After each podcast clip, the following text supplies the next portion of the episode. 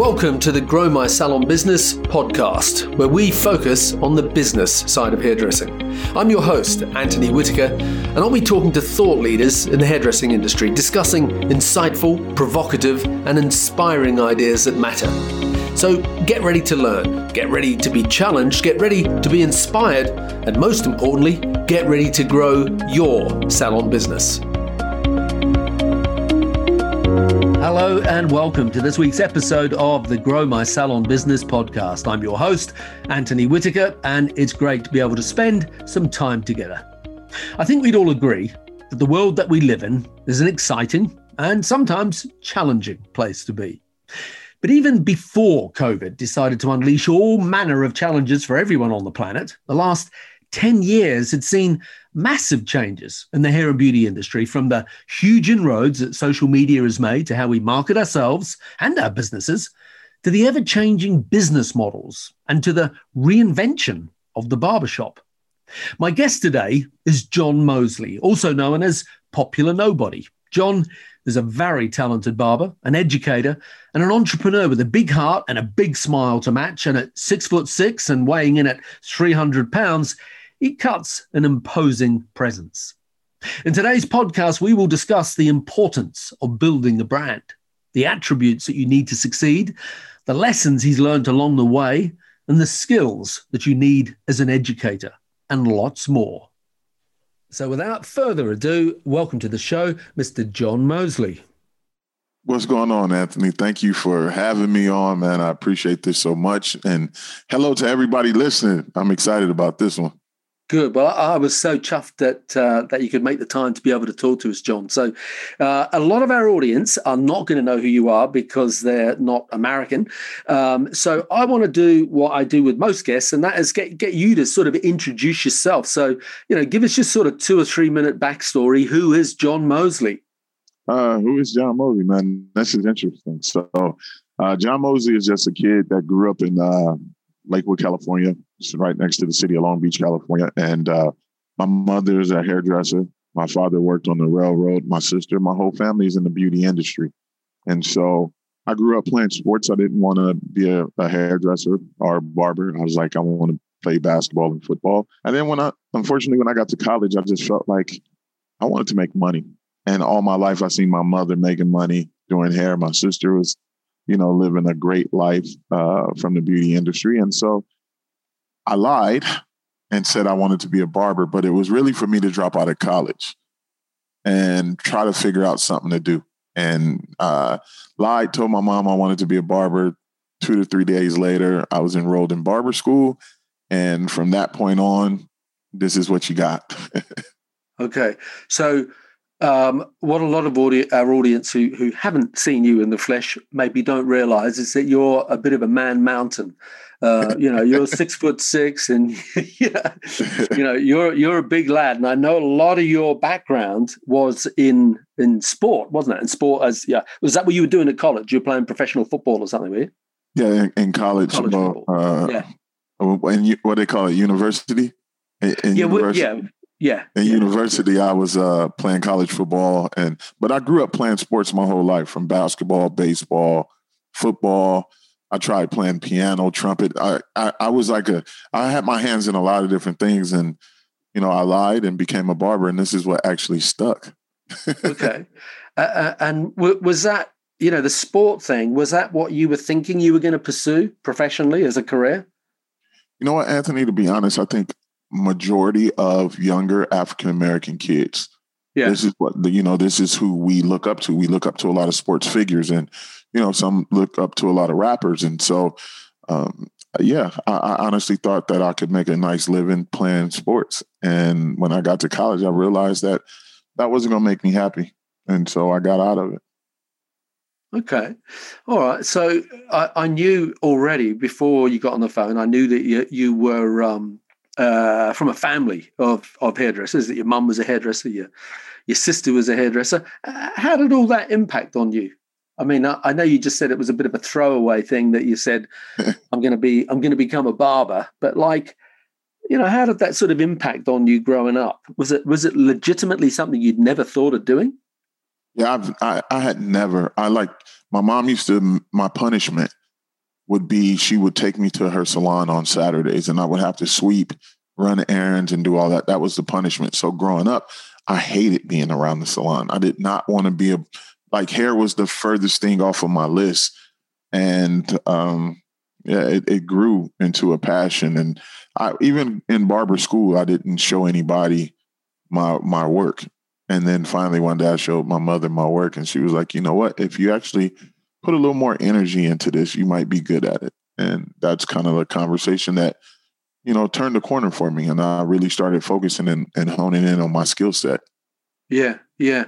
Well, I've seen your work, uh, and it's damn fine work. You know, no matter no matter you know how you cut it. Um, tell me about this you know this title that you have uh, or it's more than a title it's who you are it's your brand uh, popular nobody. Tell, tell me how that came about and and what's behind it. Um the popular nobody was actually something that one of my boys you know he was like man your work is everywhere. You kind of like a popular nobody. And and that's how it stuck. And for me it's like you could do whatever you want to do. Just be humble about it and always stay hungry and so the tagline for the brand is always remain a popular nobody while staying humble and hungry. And so for me, it's not about how many clients are cut or or what clients are cut. It's about me just doing my job and being thankful that I get an opportunity to do the job that I love to do. And so that's kind of where it came about. It's like don't talk about it, just show action, just work. And you don't have to you don't have to be like this big figure and publicize everything in order to have a successful career. Yeah, exactly. I mean, if someone said to me, uh, you know, how would you describe John Mosley? One word, I'd say humility. Yeah. You know, a, a, a six foot six, 300 pound man mountain uh, of humility who's also a damn fine barber. Um, you, you always talk about that term when you say popular nobody within that sentence, you always use the word brand. Mm-hmm. And and I really like that because you're you you sort of have a if the right word is intuitive sense of marketing. You know, you you you know, I don't know how much you've studied marketing, but you're very aware of the fact that you are a brand, that popular nobody is a brand. And, you know, tell us about that because it's more than just, you know, John Mosley cuts hair. There's there's product. There's merchandise, there's retail and stuff on your website, and and I know that there's even a collective, a John uh, mm. Popular Nobody collective. So so talk to us about you know what comes under that brand and what was your thinking behind it. So when I first started out, um, I, I was using, I was going by the Barber JM, and I felt like when you look at that, I'm telling you exactly what I am. I'm a barber, so it puts you kind of in a box. So for me, going with the popular nobody, it was really just how I live everyday life. And so um, I started working with certain celebrities, and they would have certain conversations with me about how they did what they did to become successful. And so I kind of started mirroring what they were doing. And if you notice, it, it's kind of mirroring the music industry, where you create mm-hmm. this you're the brand and then you create things that go along with your brand so whenever you approach you're a complete package and so for me, it was like making sure my branding was right, the logo was right, the colors was right. But then it was like, okay, let's put out some merchandise, which was shirts and hats, and let's start getting people to wear this brand that has just a cool name. And then I went and turned around and went back into the beauty industry, and I said, okay, let me create merchandise for the beauty industry. So now I'm getting I'm covering your common everyday person with hats and shirts, but then I also have the beauty market with barbering cases, barbering combs, and things like that. And so for me, it was always how can you continue to expand and how can you scale? That's business. You want to scale, you want to scale. And so that's kind of what I looked at, and that was the conversations I was having. And so I just started adding things. So I added, um, you know, uh, Popular Nobody production company. So that's where I do my podcast and stuff like that. All funders falls under my production company. So anything you see media wise is under production. And then everything else you see is coming from the brand, from education and all of that. And now we're doing online education soon. That's going to be all under the production company. So it's just making sure that everything is tied into and everything is aligned so that yeah. you can grow in a lot of different yeah. ways. Okay. So, do you, as a barber, do you? I want to get to your celebrity clients and stuff uh, uh, later on, but uh, as a as a barber, do you work behind the chair in a in a shop, your own shop, or somebody else's, or is it all this other stuff uh, take up all your time? No, I still work behind the chair. I still work behind the chair because coming up in this industry, uh, like I said, having the the influence of my family that's in the industry, that been in the industry, that work with celebrities. Art. My mom was an educator too, so she traveled as well. Okay. So for me to have that blueprint, some of those conversations were very important. Where my mom would tell me, no matter what you do, you always need a clientele. You always need to be based somewhere so that yeah. you can always go back to. And for me, that's how uh, that I think that's what still fuels me wanting to cut hair behind the chair when the opportunity presents itself is because I don't want to lose the touch of what got me to originally where I am. Yeah, yeah. So, so your, your mum, the, the humility and keep yourself grounded stuff, that's very much come from your mum, like growing yeah, up. mom, I'm, I'm yeah, guessing. my mother and my father. Yeah, my whole family actually. Yeah, yeah, yeah. good. Oh, that's great. Okay. So before we got on the call, you, you were talking a little bit about the Popular Nobody Collective. And I said, hold that thought because I really wanted to dig into it because I knew nothing about it. So, so, so tell us tell us a little bit about what is the Popular Nobody Collective and, and how did that come about? Um, the collective just started out with one person. And then, you know, in order to create a movement, it's never the it's never me that could create a movement. It's always the first person that believe in my vision or in anybody's vision. And yeah. so that person came along, they believed in my vision, we started it, and then it just started growing momentum and getting other people involved. And so um, that's how it came about. But it was really just me mentoring, me looking at people and saying, Hey, I can help you.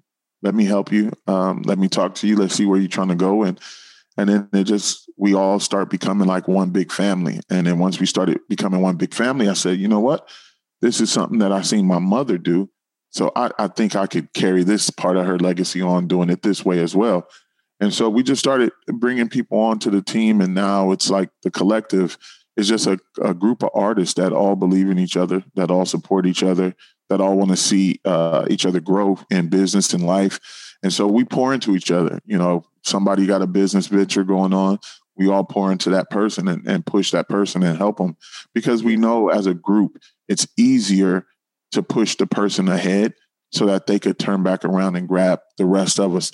And that's kind of the model, even though, yeah, it's the popular nobody name in front of it. It's, it's a collective of just talented, great, uh, smart and humble and hungry individuals. Yeah. And they're all barbers, yeah? No, no, no. Oh, they're not. Okay. so tell us have, more. Yeah, we have barbers, we have some cosmetologists, we have natural hair artists, we have makeup artists, we have uh, people that work for, you know, as far as um, engineering the podcast. We have some videographers that come along with us. So it's oh, a wow. it's a it's a natural true collective of just, you know, creatives, a bunch of creatives that just want to help each other. Yeah. So so business wise, financially, they're all independent but yes, it's like a community of people that help each other out on whatever projects. Yes, but then also too, like if I get called and somebody say they would love to have us at a show or love that, then I'll turn around and take sure that make sure that they are financially taken care of as well. Yeah. Okay. Cool. What? Just because of your your experience, you've been around a while, you've been through lots of different situations. You can offer young people the benefit of that wisdom as they become part of the collective. Is that what you mean? Yeah. So like if and and also uh financial payment. You know, I, have been somebody I had to work for free for so long. I know sometimes in, in in this day and age, people only, you know, when I was coming up, it was more or less like you take opportunities and and grow with those opportunities or you know you, you sometimes don't work for money you work for what can happen in the long term and I think sure. right now in our industry, sometimes so many people put money first and not relationships first. Yeah. That you got to make sure that you take care of people and build those relationships too. So um, financially, I try to make sure I can, you know, pay. Or if I can't financially cover the big bill for everybody, I'll try to put a company in front of us that will help pay those bills okay. us. Cool. Okay. All right. Now I I know you have quite a uh, a clientele in this sort of celebrity arena. Um, you know, TV shows, you know, music, etc. Um, talk talk to us about that and how important that is, and how you even got into that. You know, what was what was your journey into that? I'm I'm sort of imagining it's something to do with your background in sport. Probably helped a little bit. Actually, it didn't. okay. Yeah. So um, the way I ended up with celebrity clients was the first first scenario that happened. I was working in a barbershop and uh, a professional skateboarder came yeah. into our, he was a client of somebody else's. The other barber didn't really like respect his time and stuff like that. So he sat in my chair. And when he sat in my chair, he didn't leave my chair. Okay. And so he stayed with me. So that was yeah. the first celebrity. Then the second opportunity was um, I got a phone call from a lady named Yolanda Johnson. And she called me and, you know, she was looking for somebody else, but had my name and it was for a TV show called Celebrity Fit Club. And okay. so I worked on Celebrity Fit Club for six seasons. And then it just started tailwinding into that, where once you get on set and people start hearing you, you know how to have set etiquette, you know how to take care of the the trailer and stuff like that. Then you get put on that that list of like this is somebody that we would love to keep working with. And it started telling that way. And then just in the barbershop, you know, you never know who you cut. So if you treat everybody like they're the CEO of a company, you you never know what you might end up with. And so I started cutting Long Beach State's basketball team, Long Beach State's baseball team. So then you got to think somebody on those teams will eventually go pro.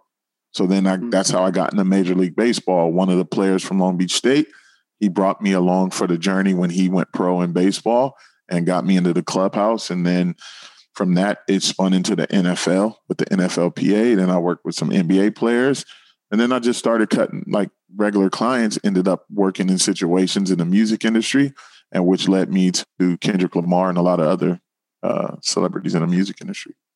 Okay. Yeah, I, I, saw a bit of a list of different people that you'd done, and it was, you know, pretty impressive. You know, Idris Elba. I mean, you know, Kendrick Lamar, as you just said, Eminem. Uh, I was on tour. I didn't. I didn't cut Eminem, so everybody like typically just throws that Eminem name out there, but I was on tour and I was on tour with his side of the camp. So I did yeah. like all of his guys. Uh, never touched him, but it was everybody from Royce da Five Nine to some of the D12 guys and all of that. Cool. Okay. All right. What what fulfills you most as a barber because you you know you cover lots of different areas. We haven't talked about education yet. I know you do a lot in the education arena uh, with Paul Mitchell, um, and uh, you know you've got these celebrities. Plus, you've got your own work, you know, behind the chair and your own studio. Uh, what what what what's the most fulfilling part of uh, your job for you as a barber? Um, the most fulfilling part, from my perspective, one is when I'm able to make somebody feel good about themselves when they come yeah. in and sit in a chair and they having a horrible day and just having that conversation with them to help them change their perspective. One thing we always hear people say or, or see posted is that a barber or a hairdresser can change your life. And we can't. We don't have that power to change anybody's life. But what we do have is the power to change their perspective. And yeah. so for me, it's like changing their perspective on situations. That's one thing for me that I, I, I love is being able to talk to people that way. And then the second side of it is, like you said, the education. I love being able to see someone grow from my leadership, being able to help them understand. You know, we we're in an age where we see a lot of videos on Instagram, we see a lot of videos on YouTube. It's a lot of editing going on. It's a lot of falsifying going on, mm-hmm. and so just being able to know the why behind what we do and being able to put that into somebody else so that they understand it's it's more than just picking up a clipper or a pair of scissors. It's you got to know why you're pulling this hair somewhere. It has a reaction. So if you do it over here what's going what what happens when it moves back? And so just being able to put that knowledge into the next generation i think for me has always been you know i've been educating for so long so i got to love giving. You know you an educator is a giver and so for me, it's it's just a process of giving. I think is the biggest overall thing. Yeah, well, I've seen you do it, and I think you you you know you give a lot of good knowledge, and and with that humility that goes with it, which I think is is why you've been so uh, successful. Um, w- with the whole barbering thing, it, it's sort of uh, I don't know if there was a point in time where it kicked off or where where it came back. I'm I'm going to put a stake in the sand and say it was about 2010 uh, when the whole sort of barbering thing really took on a different level of credibility, and barbering became cool again. Um, and I think that's here to stay. And I love the culture of of barbering and the barber shop and, and what it's all about now. I mean, I'm looking at, I mean, uh, our audience are listening. I'm looking at you. I mean, you're like the coolest looking guy in town, you know. uh, talk to us about the the culture of of barbering and uh, you know, and, and what that means to you and how important it is and how it's evolving. I think for so long, barbering was looked at as like the degenerate part of our industry. It was looked like oh, they're just, you know, the ex-cons. They were the, you know, people that couldn't make it. So they had to go to barbering. And now what you're starting to see is barbers are actually smart individuals. Barbers are actually, they have hustle mentalities. And some of us has been able to transfer that hustle mentality over to career, to brands and stuff like that. And so I think what we're seeing is a bunch of people who always felt like the underdog now gets to they, they get to put their work all over the world and mm-hmm. people are starting to see barbering in a different light that we're really artists as well and what we do as barbering working with so much short length and creating these images and being able to create shape and all of that is just as honorable as what we've been seeing in the hairdresser world forever yeah yeah, I, I, I absolutely love going into a cool barbershop. I mean, there's been lots of great movies made over the years, usually about black barbershops for some reason, but they have a great energy about them, don't they? I mean, they're just, it's like the place you want to hang out. I just want to go and sit in there and hang out. I know Eddie Murphy's not in there all the time. you know, is is really, it's what it is, you know, going to that culture comment, You know, yeah, the culture inside of a, a black barbershop or African American barbershop, whatever politically correct people want to say it, but going into a black barbershop, and that is the community right there. You're gonna get the that's the cornerstone of the community. Like most people used to go to the libraries, well, where everybody go to the barbershop. You get great conversations there in the barbershop. You get uh, every walk, race, everything in the barbershop. So it's like you get the young kids and you get to see young talent from junior high school to high schools and going off to university. So it's like you create a family bond inside of that barbershop, inside of the community. So everybody kind of know each other. You get the music, you get the hustle man coming in, you get all of these different vibes, but it makes one great place. And I think that's why you see that because so many people are before a lot of people was afraid to walk into black barbershops but they were so curious about what went on in them because they do see the movies they do see mm. like the conversations and stuff like that and it's like just go into one just go into one hang out in one mm. and it'll change your perspective on how black barbering is done mm. i mean I, have actually never seen you cut black hair so i'm asking what, what percentage of your work like you know, are you because often that's a stereotype, isn't it? So, oh, we need someone who can do black hair. Oh, let's get John Mosley. But and I haven't seen you do a lot of work, but the work I've seen has never been on black guys. Um, so, so and it's so it's good that you're not stereotyped that way because that is a that's a problem, isn't it? When people do stereotype someone. So, so talk to us about that. You know, one of the one of the biggest things I used to hear growing. So early in my career, I was hundred percent all Afro hair, hundred percent yeah. And so, um, so for the the Americans that don't know what I mean by Afro hair, we have a different uh, audience listening. So I know in the European culture they call it Afro hair, but you know, working on textured hair, we, you know, that was my whole career. That was mm-hmm. the product, you know, that was the environment I was in. So that's what I cut a lot of. And then you started through my through my rise in the industry, people would say, "Oh, well, he's very good at cutting this type of hair, but he can't cut that type of hair." Mm. And then it was like, well, like, okay, I don't look at the next person and judge them because they're Caucasian and say, oh, they don't know how to cut black hair. And nor does the industry. The industry mm-hmm. don't do that either. The industry just looks at them and say, "Oh, they're a great barber, but they only know how to do one type of hair, but they're mm-hmm. considered great." And I knew for me coming up in the industry, in order for me to be deemed as a great hairdresser or a great barber, I had to be well rounded all the way across the board. And I didn't start getting that notoriety until I started cutting straight hair. But hair is hair, it's a fabric. And I'm gonna cut any fabric that's sitting in my chair. And, mm.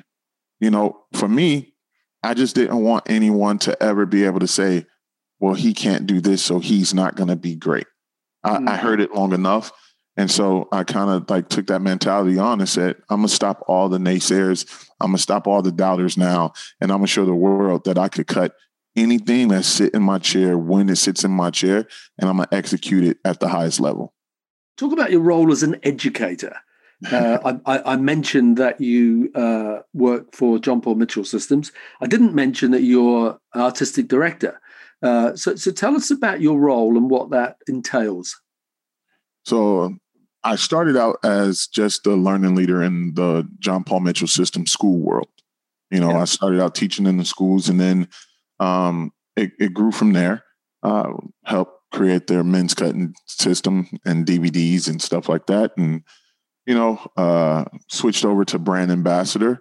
And now, from a brand ambassador standpoint, where I was really just the face of the product and really working as an artist, now moving into an artistic director role, now behind the scenes now I'm behind the scenes and putting my creative spin on you know products and creating you know what shoot should look like and what kind of feel do and vibe do we want to go into for barbering and stuff like that. So it's a significant change that takes a for for people who haven't had a significant significant change in like their career. Mm-hmm. you wouldn't really understand this yet but when you do you'll understand exactly what i'm talking about. It it takes a mental toll on you for a second because you went from being creative with your hands. Now you're being creative with your thought process more than you are with your hands. Mm-hmm. And so for me, that was like it's a it's a changing. Like I worked so hard to become successful. Now I'm working so hard to become successful in a whole nother aspect and it's that that's in the corporate world and being able to build and, and sustain things and help companies grow. And so for me that's kind of like where where it is for me. It's like not being able to touch hair and be that artist as much as i was and what i was so used to but now helping lead another group of artists and build them up as artists and help them grow as artists uh, in the john paul mitchell systems. Okay. So so what what are some of the lessons that you've that you've learned along the way as part of that transition from, you know, behind the chair in the shop, the clientele, to standing on stage, to being an educator, to to traveling? What what are some of the lessons that you would, you know, pass on to to uh, John Mosley twenty years ago? uh, eat healthier. eat healthier, yeah. Um, to be honest, it would definitely like take care of your body. Um, yeah. I, that's one thing I started really taking care of when I started ramping up more flights and doing more classes and less sleep and stuff like that. I had to change my eating habits, and because it was, you know, you eat junk food all the time, you gonna end up being junk. So I had to change up those eating habits, more massages, more chiropractor visits, uh, stuff like that. But then also learn platform artistry. Mm-hmm. I think so many people nowadays they just jump up and say they're an educator because a company gives them a title as an educator, yeah. but they don't do the things that it takes to become an educator. Like yeah. in the music world, when people say they're MC, that means they are master of ceremony. They move the crowd. Like that's what MC stands for. So when you're an educator, there's certain things that you have to know as an educator, how to stand how to hold yourself in a bad body position but still execute, how to work and still be able to educate at the same time. Hands moving, mouth moving, you can't stop one or the other. Um, how to work a stage, how to build out a show, how to have those wild transformation moments, eh, how to really have great verbiage, understanding your verbiage, understanding eye contact from a stage point. What does the audience see that you don't see, but you, you know, so all of those things is something that I had to learn. And I learned them in a lot of different ways. And so for me, I think I wish that, you know, more educators would have that conversation with themselves, you know, before they call themselves an educator. It's not yeah, about just cutting hair. It's about yeah. the whole. You got to be able to do everything. Yeah. So, so I couldn't agree more with you than that. I think that's a fantastic answer. Uh, what, what was the thing that challenged you the most making the transition? What was the thing that you had to learn the most that was like, wow, this is this is going back to school time. I really need to learn how to do this. Was it was it talking and cutting at the same time? Was it I, I don't know. You, you tell me. What was it? Now, quite naturally in the barbershop, you learn how to cut and talk at the same time because yeah, yeah. that, just brings the yeah. energy. But I think it was more or less uh, how to break it down in simplest form. Because when you're in routine in a barbershop, you're just cutting hair, you're working. And it's more of a speed thing. Where on stage, what I could do in 15 minutes in the barbershop, I have to learn how to expand 15 minutes and turn it into an hour and 30 minutes, two hours. And so that was the transition. And that's where um, where you see me educating. And now I could make a regular haircut take a long time because I dove into why am I doing this? Like education is about the why. It has nothing to do with the end result. It has everything to do with the why. And so for me, I just trained myself to teach on why I'm doing this, why am I using this tool, why am I using this brush, why am I standing in this body position, why am I using this product, what is my end result going to be if I do. So I just dumbed everything down. And I think the one thing that has helped me out the most is understanding. As a barber educator, I speak more to a cosmetologist, hairdresser world. Mm-hmm. So I had to find out what are the common words that hairdressers use that barbers don't use, but we get the same end result. And so I learned the language. I, I basically took the two worlds and said, okay, if I'm a barber and a short men's haircut is a graduation in the Cosmo world, I have to show them with my finger what I'm doing to show graduation, mm-hmm. but then explain it in the shorter world. And so I, that's what I really dove into is just the verbiage and and diving into how can I make a million cosmetologists or a million hairdressers walk out of a room and say, wow, I learned so much from that barber and he made it simple. Mm, okay. Uh, let's change direction a little bit and talk about social media because um, I know that, you know, that's an important part of your business. Uh, yes. how, how has social media impacted on you and your business? Because you, when did you start in barbering? 20 odd years ago? Uh, I started in two, 2001, maybe. Okay. So, you know, social media really wasn't, well, it wasn't a thing uh, then. so, you know, big time, it's a thing now.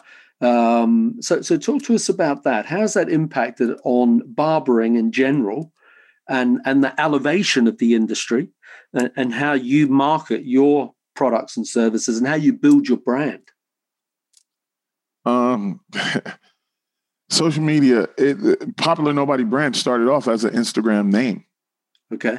And then it just, I, I, I looked at it and said, let's keep going. Let's keep pushing. Let's keep scaling. And eventually I want to scale out of the beauty industry. I want to be able to go into, I got plans that, that are set up now for outside of the beauty industry, but still under the popular nobody brand. Yeah. And, um, so social media played a key role because it it finally got people to recognize that I was more talented than what the neighborhood saw from me. The yeah. world got to see the opportunity. The world got to see me show I could do everything. I could create, I could cut, I could, you know, have fun. And so I think that's how social media has helped me. But I also treat social media just like a job. I work it like a job. I work certain hours and I'm off of it. I don't let it consume my my mental space. I don't let it consume my day. I, I post and I walk away, you know, mm-hmm. and uh, I, I still talk to everybody on my social media when I post something and they, because that's engagement, that's real life interaction. That's if, if somebody take the moment to message me on social media, I try to get back to them because they took their time and I want to, I want to be a value of their time too. So I try to give back that way, you know, when I speak to people. Um, and then that's really it. You know, I, I post what I want people to understand and see. I don't, I give out, I give out what I feel. You know, I think some people give out only the art and only haircut videos are po- photos of haircuts. I give you inspiration. I give you motivation. I give you things as when you wake up, everybody's not having great days. So when you wake up, I want you to be able to go to my Instagram and read something and say, I needed to hear that today. I feel mm. great. Thank you. You know, I needed to hear this. To me, that's once again, that's that giving heart. That's that humility. That's letting people know we all go through tough times. We all go through things, but somebody else is going through those things too. And maybe they need to hear this word. And mm-hmm. so I, I, just put it out. You know, I, I used to post nothing but haircuts and stuff like that. And, you know, and then I said, that's not what the world needs. The world needs somebody to talk to them and spread a little light. And so if I could be that guy, that's what I'm gonna be. Yeah. So were you like that before COVID? Because obviously what you just finished off saying then I loved. Uh, and and you're so right about that, especially now in this world of COVID, people need a bit of love and they need looking after and you know some inspiration and stuff. Um, were you were you always like that? I'm suspecting you were. Yeah, I was all I was always that way. Um, I used to like people call me a motivational speaker, but I haven't had that title yet. Uh, you know, actually official, but people call me that because when I go into a lot of the school systems, I used to speak at high schools, I used to speak at juvenile detention centers, I used to, you know, all of that. So I would go in and just spread the the, the message of like, yo, man, life is hard, but you can make it easy or you can make it hard. And it's the same thing in our beauty profession. The beauty industry could be easy or it could be hard, depending on which way you want to take it. And so I've always been that. I've always been that way. I used to sit outside of, of my house and just talk to, you know, my friends till one, two, three in the morning, just standing outside, just having conversations and talking life. And I, would rather have those type of conversations all day long than hair mm-hmm. because mm-hmm. I feel like those are more impactful. You've got a podcast as well, the Apex podcast. Yes, sir. Uh, t- tell us about that. It's a it's a platform that I just like, like I said, putting life out there, talking to people and I know people from all walks of life, not just the beauty industry. So on the Apex podcast, I have talked to baseball players, professional baseball players. I have talked to uh, fashion designers that make high end fashion at an affordable cost for most people. Um, you know, beauty industry professionals. But it's really just a platform where if I if I talk to you, I feel like you're cool. I want to talk to you and let the world hear your story mm. because we all have a story to tell.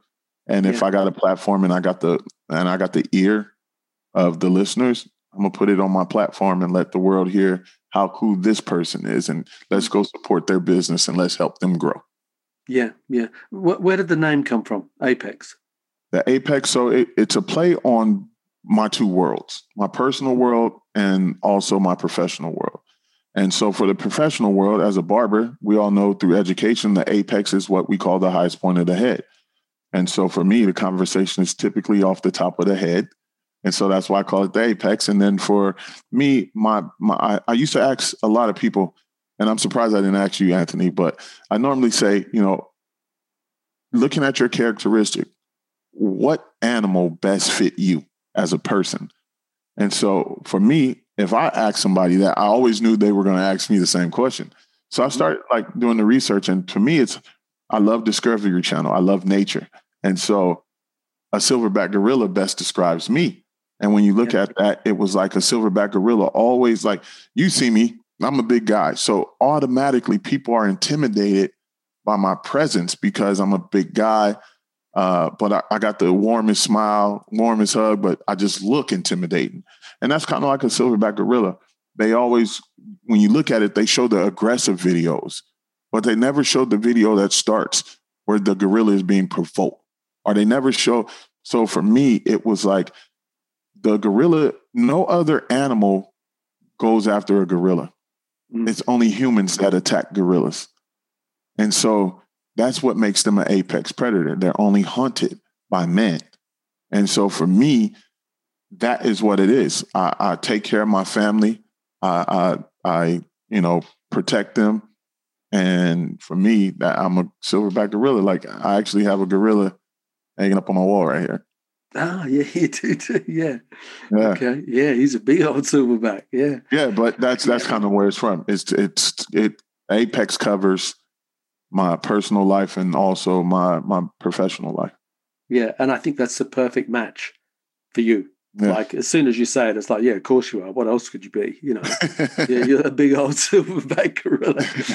okay. Um, you know, I, I, really like your soul and your your spirit. I, I think it's uh, I think it's great, and I think it has a, a, good influence on a lot of people. Um, talk to us about what, what, what are the attributes that you need to have if you want to succeed in this industry. What are the character traits? I mean, humility. Let's just tick that box uh, because we've touched on that already. You know uh, uh, uh, about popular nobody humility. But what what are some of the other character traits? you know that you have or or that you know you aspire to have or that you see in other people who succeed what is it that that makes them successful that's a great question and it kind of goes back to the last question about the apex podcast so we yeah. we, we ran a, a, collective well we ran a, a, limited run of shirts and stuff like that with the gorilla on it uh-huh. and the reason why we did is because one of one of the artists on the collective his name is uh, andre and so, but we call him Chief, Chief the barber. And so we were talking one day, and he was like, "Bro, we got to give the gorilla a name. Like it just can't be like a silverback gorilla with no name." So we were kicking names back and forth, and we came up with Atlas. Yeah. And I was like Atlas, and he and so I said, "Okay, I like Atlas the ape. I like it. Okay, so now let's find something that means Atlas." And so what we came up with was appreciation, tenacity, love, uh, what was it? Appreciation, tenacity, love. It was it was one word and sacrifice, because that's what you got to have. Appreciation, you got to have tenacity, love. There's something else that there's an A you've forgotten and sacrifice. Yeah, I, I, really no. like that. Appreciation, tenacity, love, I want to say adaptability, but it's it's not That'll adaptability. But as, as adaptability is good until you come up with a better one. yeah, yeah. I, I, I, like that's, that. That's really what it, that's really what it takes because it's like that's that's what it is: appreciation, sacrifice, tenacity, love. I'm gonna find the other one, Anthony. I got to remember yeah. it. Okay, it's, it's been good. a while since I had. Yeah. Yeah, no, I, I like that. I think that's I think that's great. Um, uh, I, I, got it for you. Okay. It's attitude, tenacity, love, ah. appreciation, sacrifice. Attitude. Yeah, got it. Okay. So you got to have the right attitude. You got to have the tenacity to keep going, even when people tell you you can't. You got to have the love for not just what you're going after, but the love for yourself and the love for others. You got to appreciate everything you get and you got to appreciate those moments. But then also the last one, I think people want a lot of life, but they don't want to sacrifice. And it takes a lot of sacrifice to be able to be great. Yeah. And it takes a lot of sacrifice to get everything out of life that you say you want. So there it is. Yeah. Attitude, tenacity, love, appreciation, and sacrifice. Okay. Love it. I know that you got married, uh, you were very young when you had a child. Uh, you yeah. were 22. Yes, sir. Um, which is young. Uh, and and so now I suppose I'm looping back into exactly what you've just said. Um, how did that? That must have made you grow up pretty quick. You know, take on. I mean, you're 22 and you become a dad. I mean, I was I was 30 before I became a dad, or 31 even. No, I was 30. Uh, and when I was 22, I couldn't have handled that. Um, but you obviously handled it, and you you know made you grow up pretty quickly. Just just talk about how uh, it's Jessica, your wife, yeah. Yeah. Um, yeah. So so so how did that how did that make you grow up? You know, being a 22 year old and having a baby to to, to look after. Um, to to be honest, um, so Jessica is my my current wife. Yeah. Um, prior to I was married to someone else, and oh, that person, okay. Yeah, that person had already had two children before. So when we were dating, they had two children, and uh, then we ended up having a kid together. And so at 21 years old, 22 years old, I'm taking on, I have three kids now when Whoa. I don't have any.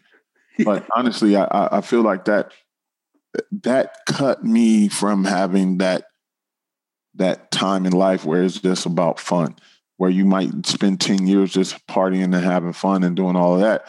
It cut that completely down because I had to, I had a lot of responsibility I had yeah. a lot of responsibility, and um, unfortunately, things didn't work out. And it's just the way life is. And yeah. but we actually had two children together, and now me and my beautiful wife Jessica, we're we're we're rocking. Cool. Okay. All right. So, uh, sort of linked into that, uh, these are sort of the deep and meaningful things because I know that you have you just have a wonderful take on life, and and and I think it's because you've lived life. You know, you've lived a life, and you've obviously had a good you know upbringing, good family, etc. around you. Um, what I wanted to ask you about was what what is the most important bit of advice that you were given as you've as you've grown up? Um, it's it's two things. One just happened. I, I found recently watching podcasts, and then mm-hmm. this first one was early on in life. Um, growing up, I used to say, "I know, I know, I know," and somebody tell me something, I'd be like, "I know." And one day, I think out of frustration, my my older sister Lily, I said something to her, and she said something back to me, and I was like, "Yeah, I know," and she grabbed me, and she was like, "If you knew, we wouldn't be having this conversation right now." And I kind of like it, it. I just sat back and I was like, "Well, damn, you're right." Like, yeah, I don't know but I know was just that easy scapegoat to get out of the situation. Yeah. And so um, that was from my sister Lily, and I I cherish that deeply because it, it helped me open my eyes up to being okay to say you don't know something. If yeah. you don't know, it's okay. And then the second one was just recently I was watching a podcast, and uh, he said most people will explain and say that the most important four letter word is L O V E. He said, yeah. but it's not. Really, the four letter word is H E L P help. Ooh, it's okay to ask for help. It's okay yeah. to help others. It's okay. So for me, putting that with what my sister taught me and putting that as an adult with what I watched, it's like more kids need to hear stop saying I know and realize what you don't know, yeah. but it's okay to ask for help. And I think a lot of mental health comes from people not wanting help. Yeah. Yeah, that's great. I can't wait to listen to this podcast myself. There's so many little, so many little gems in there, man. I'm loving it. Okay, what what what would you say your biggest strength was? Uh, from from others, me from what I'm hearing from others, my biggest strength is pulling the best out of people, making the them making themselves see um, how great they actually are. I yeah. think people people a lot of people tell me that like man you you actually made me go after it. Like i felt like just talking to you i could go achieve anything. So i think for others it's that that i could pull the best out of them. And me personally i feel it's my heart. I actually give a damn. I care. yeah, yeah you do. You do. I, I, I care. And so i think for me that's what it is. And i care. And when you really think about what i just said me giving a damn and caring actually conversating with people help bring the best out of them because it's like I care. I want to see you succeed, and this is how you're going to do it. Yeah, yeah. What, what what is it that drives you? Uh, what drives me is to see that my mom been in the beauty industry for over forty plus years, and um, I want to still do, in it. She's still, she's still in it to this day. Yeah, yeah. And it's like, so I want to be able to do that too, but I want to be able to do it differently. I don't want to stand behind a chair in 40 something years. I want to be able to say, I've built a brand in the beauty that started out in the beauty industry that has scaled more.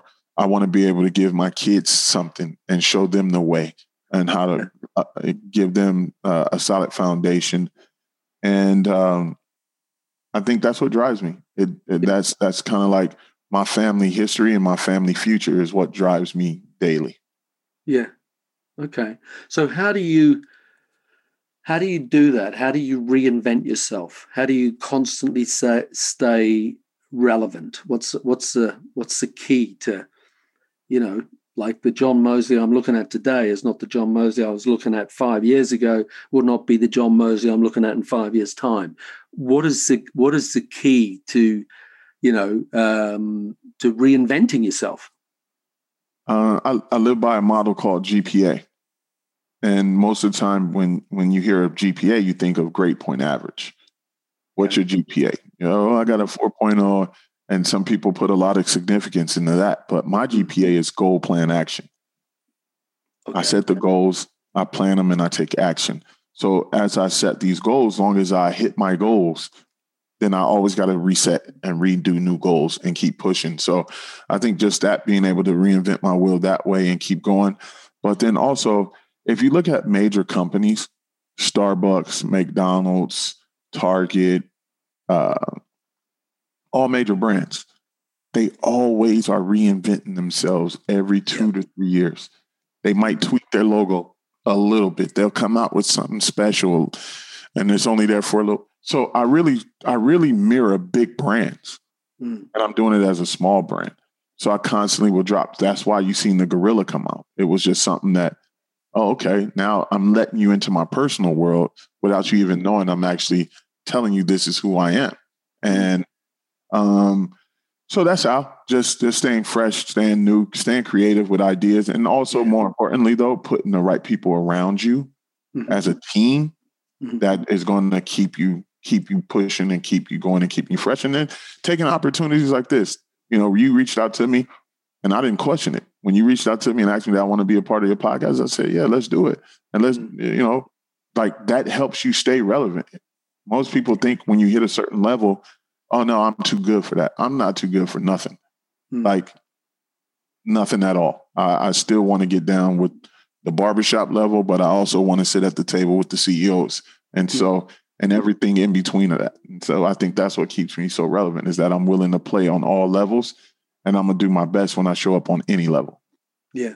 And and when you do, you know, evolve and try new things, what happens if or, or how do you handle it if they don't work out so, so how do you how do you handle adversity when things don't work out the way you originally envisaged i never lose sight of the goal even though this didn't work the goal is still sitting there so maybe this didn't work because it might not have been the right time so let's take this idea and let's scoot it over and let's put something else in place but we might need to come back to that idea but while we're working on it let's tweak this idea and figure out what worked from it and what didn't work. Let's take what didn't work out and let's tweak those things and okay. then drop it back in line. And so if, for me, it's like a lot of stuff don't work. A million things will, like you could try so many things. Mm. Out of a thousand things you try, two might work. But it was the the other 998 things that you tweaked to, get those two. Yeah. And you just got to always have that perspective. Just keep mm-hmm. throwing it out there, keep throwing it out there, putting it out there, putting it out there. At some point, it will catch on. Like overnight mm-hmm. success is what they call 10 years. You know, you underground yes. 10 years before you have overnight success. But I think what now also too, what we're seeing, people want to create a fad. People want to create a trend, but nobody want to create a movement. A fad is, you know, here today, gone tomorrow. A trend is seasons, three months, six months, whatever but a movement is 20 years plus. I've been in this industry 20 years plus. I want to create a movement, not a fad, not a trend. I don't want to go anywhere. I want this legacy to live forever. And I want I want people to understand that John Mosley, as the popular nobody brand, under the popular nobody brand, has created something for this industry that will continue to grow and change forever. Cool. Okay. All right. Last thing I want to ask you then is because that's just a perfect place to wrap up what you've just said. Uh, but but what advice do you give to young young men, young women uh, who want to be a barber? What do you say to them? Learn as much as you can, but make sure your your uh, resources of where you're getting your knowledge from is creditable. Make mm. sure that they're going to give you the good information and not teach you the bad habits that could come along with it but also, more importantly, everybody needs a mentor. You look at the richest, wealthiest people in the world, they all have mentors. And sometimes they had to pay for those mentors because that mentor has given, they have gone through so much that that they paid so much for that information. So don't be afraid to reach out to a mentor and they tell you, yeah, I would love to be a mentor, but it comes with a cost. Mm. Sacrifice. That word sacrifice is if you want to succeed, you're going to sacrifice that Starbucks or you're going to sacrifice that, uh, you know, the, those new pair of shoes just so that you can be in the presence and have those conversations. Because one thing for me, I, I never charged for my mentorship. And then I started charging because what I was noticing was that people were coming to me getting mentored and then running off with it and then giving it to other people as if it was theirs. That's great and all. But okay, if you're going to do that, I'm going to charge you because my time was that important because I, I, gave to you freely. But now you're going somewhere else and charging people for it. So I'm going to charge you because I need to know if you're serious or not. So make sure you grab you a great mentor. Make sure that that mentor that you chose will you you will listen to them and you will take their advice, but you will also take their criticism.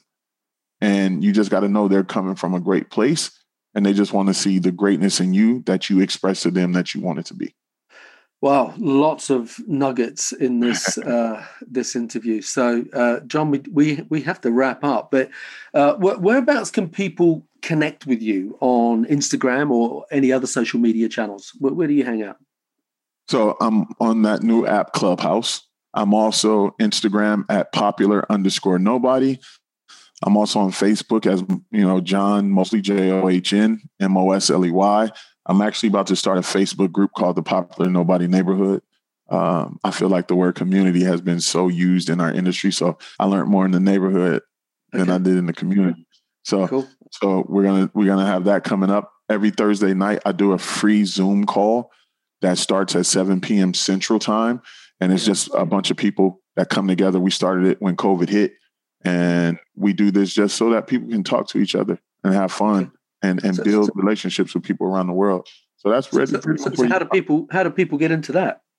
So every every Thursday, I post it in my on my Instagram. I post a link that says uh, the Zoom room. Swipe up, or it's in my bio on Thursday, typically around five o'clock, and it's open to the public. And it's just a bunch of people from all over the world, different states that build relationships and help each other business. And we talk uh, for an hour uh, open conversation and people bounce ideas and just you know building a, a, a, a neighborhood of our own through the mm. social media world.